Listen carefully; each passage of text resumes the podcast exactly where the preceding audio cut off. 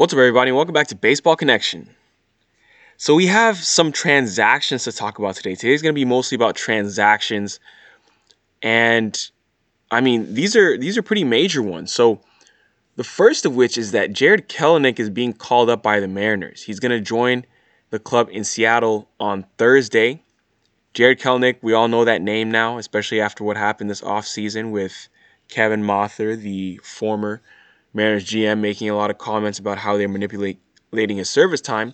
But even before those comments, many of us knew who he was because he's been a highly touted prospect. Kelenic was actually drafted by the Mets, but he found his way to the Mariners organization during that Robbie Cano deal. And you know, first round pick out of high school, argued to be you know the best bat in that draft class. Nonetheless, he's a Mariner now, and the number three prospect in all of baseball. He'll be called up and he's going to be playing in the outfield for them. So the Jared Kelenic era in Seattle will begin on Thursday when they open a homestand with a four-game series against the Indians. So, I mean, he's he's been at AAA Tacoma just for the past week. I mean, because AAA's only been playing for a week, but he's he's shined in five games. He's went nine for 22 with two emphatic home runs on opening day last Thursday, and in the spring, he also played really well in Cactus League play. So he's ready to go. I mean, he's been big, big league ready, but his promotion is going to be met with a lot of fanfare in Seattle because the fans have been waiting to see him play for more than a year because he was the Mariners minor league player of the year in 2019 at Double A, and you know he's he's the headline prospect in this rebuilding class. The, you know the Mariners are trying to rebuild, and he is their best prospect a blue chip prospect at that. So yeah, you're gonna see him. You're gonna see him, and hopefully he's gonna be up for good. I mean, they they're hoping this is someone that they can keep for many years to come. You know, famously or infamously, I should say.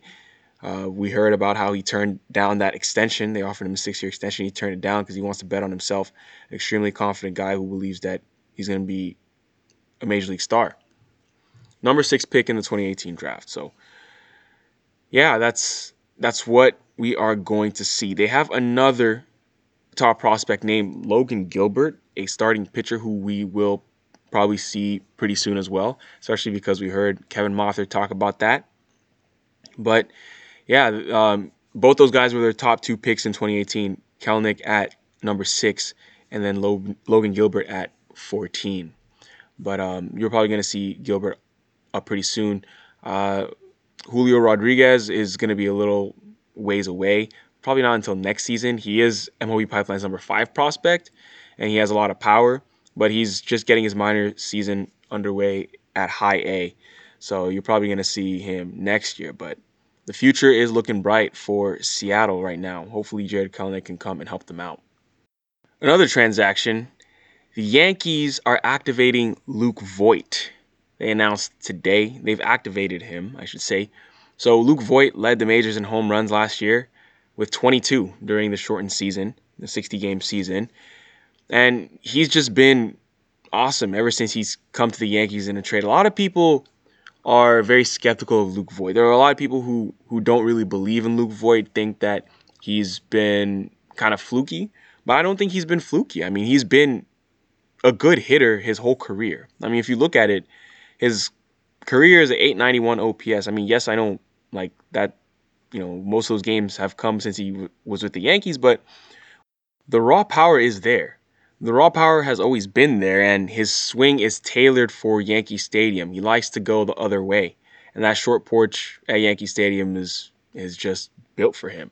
We we saw this happen with Curtis Granderson when he joined the Yankees. You know, his swing was tailored for Yankee Stadium. Didi Gregorius. We've seen many players benefit. I mean, right-handed hitters usually don't benefit as much as Luke Voit has, but that's just the way his swing plays. So that's what we can that's what we can expect to see from him. Just more of the same. Honestly, I think we'll see more of what we've been seeing. So the Yankees have activated him, and you know he had a short rehab stint there at AAA, and he was hitting home runs at AAA. They're like, enough is enough. Stop hitting home runs in games that don't count. Come over here to Yankee Stadium and help us out. So, I mean, they need they need some help because they've had subpar production from Gary Sanchez, Aaron Hicks, Gleyber Torres, Clint Frazier to this point. Getting Luke Voit back is only going to be good. Um, and and yeah, Giancarlo Stanton is on a in, in a hot streak though. So, um, but the Yankees are tied for 21st in the majors in runs scored, 24th in batting average, 19th in slugging percentage. Um, so that's not really the the Bronx Bomber way. That's not the kind of you know stat line you hear from the Bronx Bombers. So getting Luke Voit back is going to be huge for them. And yet another transaction. This is a different type, but Jordan Zimmermann has retired.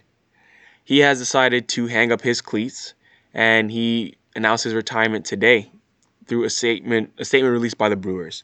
So Jordan Zimmermann puts the bow on a very fine career, a very fine career. You know, it's it's only fitting that he ended with the Brewers, his hometown team, but he's going to be remembered as someone who spent, you know, he spent seven years with the Nats, five years with Detroit, and then, you know, just a couple innings, five and two thirds innings with the Brewers. But when it's all said and done, a phenomenal career.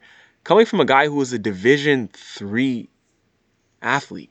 He was a second round pick out of a D3 school, University of Wisconsin Stevens Point, back in 2007. First of all, it's really rare that D3 players get noticed by scouts, let alone, I mean, he must have been obviously outstanding to get picked in the second round. But that's not it, though. He was fast tracked to the big leagues. He was in the big leagues not even two years later.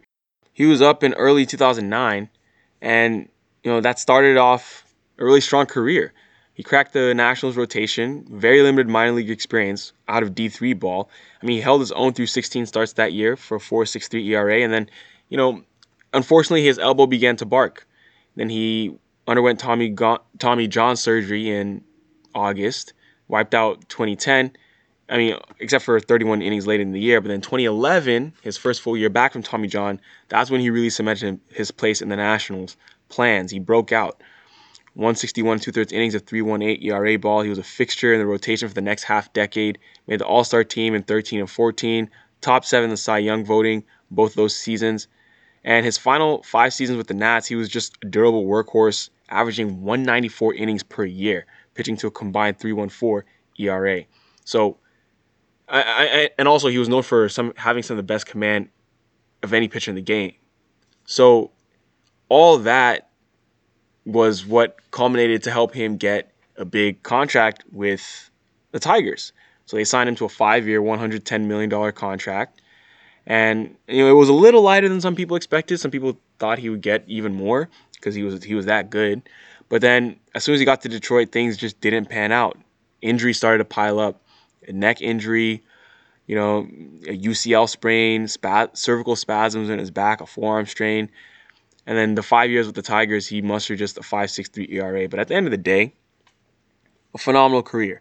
He put up north of 20 wins above replacement. I mean, if you look at Baseball Reference 20.3, Fangraphs 25 and a half WAR. So he's going to retire having a very fulfilled career and congrats to Jordan Zimmermann. I mean, he's 34, turning 35 in a couple weeks and had a great career, made a lot of money as well. I always look at that uh, $142.5 million in salary. So congrats to Jordan Zimmermann on a fine career.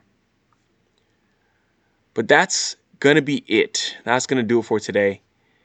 If you enjoyed this, please share with someone who'd be interested, and we'll see you next time on Baseball Connection.